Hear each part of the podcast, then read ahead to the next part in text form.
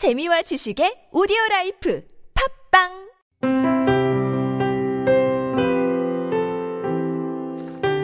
Thinking aloud.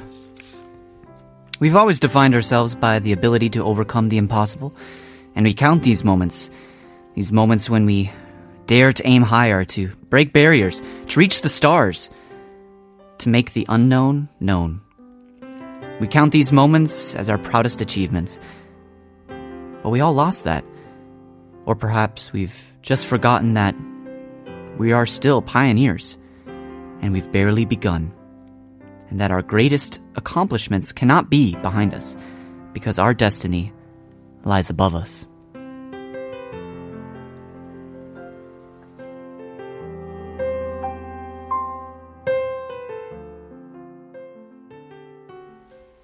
That was uh, Cooper, the character Cooper, played by Matthew McConaughey from the film Interstellar. All right, all right, all right. That's Matthew good. McConaughey. That's good. yeah, I I loved this movie. It was a, a film that made you made your mind just expand and and wonder if if we could actually travel into a, a black hole and and how time lapses work if if they did work could one year equal seven years in another Right. planet and all that stuff As for me too, it, if I I feel like the first film within my generation to inspire space travel Mm-hmm. outside of films like Star Wars and because those those feel like just straight up fiction fantasy. Right. Now, Interstellar is that as well, but for some reason the way it was done, it really inspires the the search of the unknown, what lies out there, what is possible, and and some of the things that yeah, I mean, there there's some ridiculous things that happen in the film, but for the most part, it was portrayed as this very realistic, like especially seeing it in like the the full blown IMAX screen. Mm-hmm. I was just fully immersed, riveted by what I saw on screen. Just better than gravity i would say definitely, I I wouldn't. there I are would- some people who like gravity much more but I wonder, you know, there's the 4D that you can like kind of spin around, uh, spin around, but move around with her. So maybe that's a different experience. But uh, yeah, Interstellar. I there's there's nothing there's nothing quite like a movie that that that makes you feel like wow, I'm I'm traveling out to Saturn and beyond. Yeah, well also I mean like the whole story behind it of going going into space and and uh, working with with your what do you call them crewmates? I don't know if it's crewmates, but uh, the people that you're your astronaut mates, I guess, fellow astronauts, uh, and going into to space and trying to find life, as, uh, a place that is uh, inhabitable Yeah. or habitable uh, by by humans. I don't know if you ever look up at the sky though and wonder like what would it be like to be like right next to these planets to see them up close Mm-hmm. and for now all we have is is pictures not just from interstellar and, and and imaginations but real pictures and today November 12th marks the anniversary 37 years ago today Voyager 1 was launched from earth and uh I'm sorry take that back the probe launched in 1977 3 years later 37 years ago on this I date see. Yes. it sent back photos of, or no, no, I'm sorry, November 13th. I'm screwing up my facts all day. People are going to think we pre go to the show and everything. No. How can I prove to you it's live? I'll prove somehow. Look at our Twitter. I'm going to put up a photo.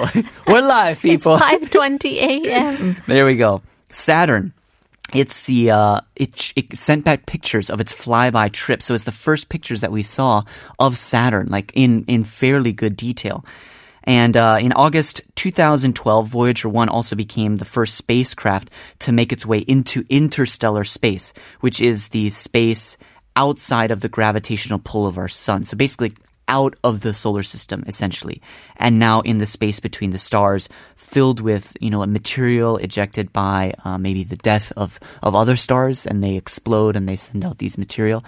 And so when you look at these pictures that Voyager 1 is sending back, it just, it gives you this sense of, well, I don't know, it kind of gives me butterflies in my stomach because I'm thinking like, wow, that's, it's right there, right Yeah. next to it. You know, it's not just that tiny little light in the sky. It's amazing. It's not just that satellite flying by, you know, that we see in the sky. It's, it's actually right out there. Yeah, I totally miles away? agree with you. I think that's the reason why like horror films and thrillers they they get to me but only for like a second. Like during the movie I get scared and maybe like the minute after. But for for space movies, I mean it kind of haunts me. Uh when I wa- was it Armageddon with Bruce Willis? Yeah, mhm. I was I was deathly afraid. I mean, there's no reason to be because I'm not an astronaut and I'm not going to be, you know, traveling up in space. But it's just the fear of, you know, getting lost in space. I think that's what Gravity did well, and that's what Armageddon did well. Any space movie that kind of gives the audience that feel of like at any moment, if something kind of like hits them and they kind of just start Yeah. floating away. Oh my goodness! I mean, that happened in It's both that movies. Empty feeling of nothing. You're just hopeless. But Yeah. it's it's amazing. I mean, we talk about uh, finding life on uh, on Mars, and people were saying that could be the next planet where where we invade. Right. And I don't know if it's going to be good for for Mars because we'd probably just destroy it like we are destroying Earth. However, there are people who are actually selling land already On Mars? on Mars. Well, how do you. What? I don't know how how they could. I don't know if they're the That people sounds who like a scam. own it. Yeah, exactly. But uh, I saw multiple headlines. There was one that said that uh, a lot of people are are buying like uh, football stadium uh, size like acres of land.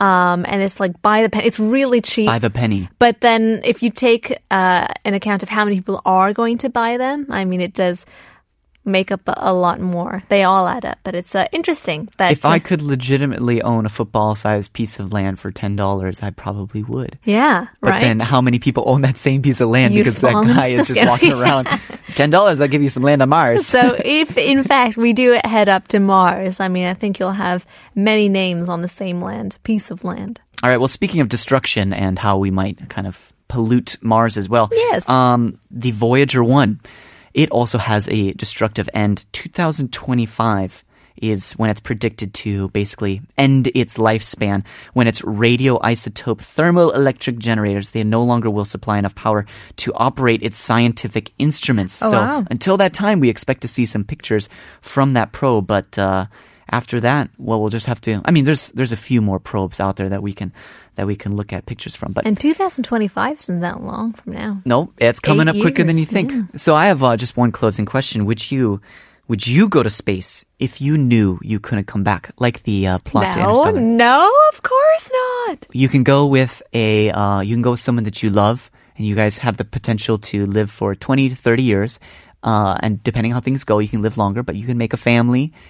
You can go into space, settle space, pioneers of space. How could we make a frontier. family though? You got to be realistic. There's a lot of responsibility. Well. I don't know if I can explain how on air. dovey. Okay, if we do have kids, are is there going to be enough food and water and oxygen available? Hey, you've seen The Martian, all right? It's doable. Yeah. Just get a little poo poo and some uh, seeds, and you're going to grow potatoes in the land of Mars. no time. Well, in any case, if you're looking up at the skies, whether it be the planets, the stars, or the satellites, I hope that you always have uh, that feeling of awe and wonder. Here's Cash Cash. satellites.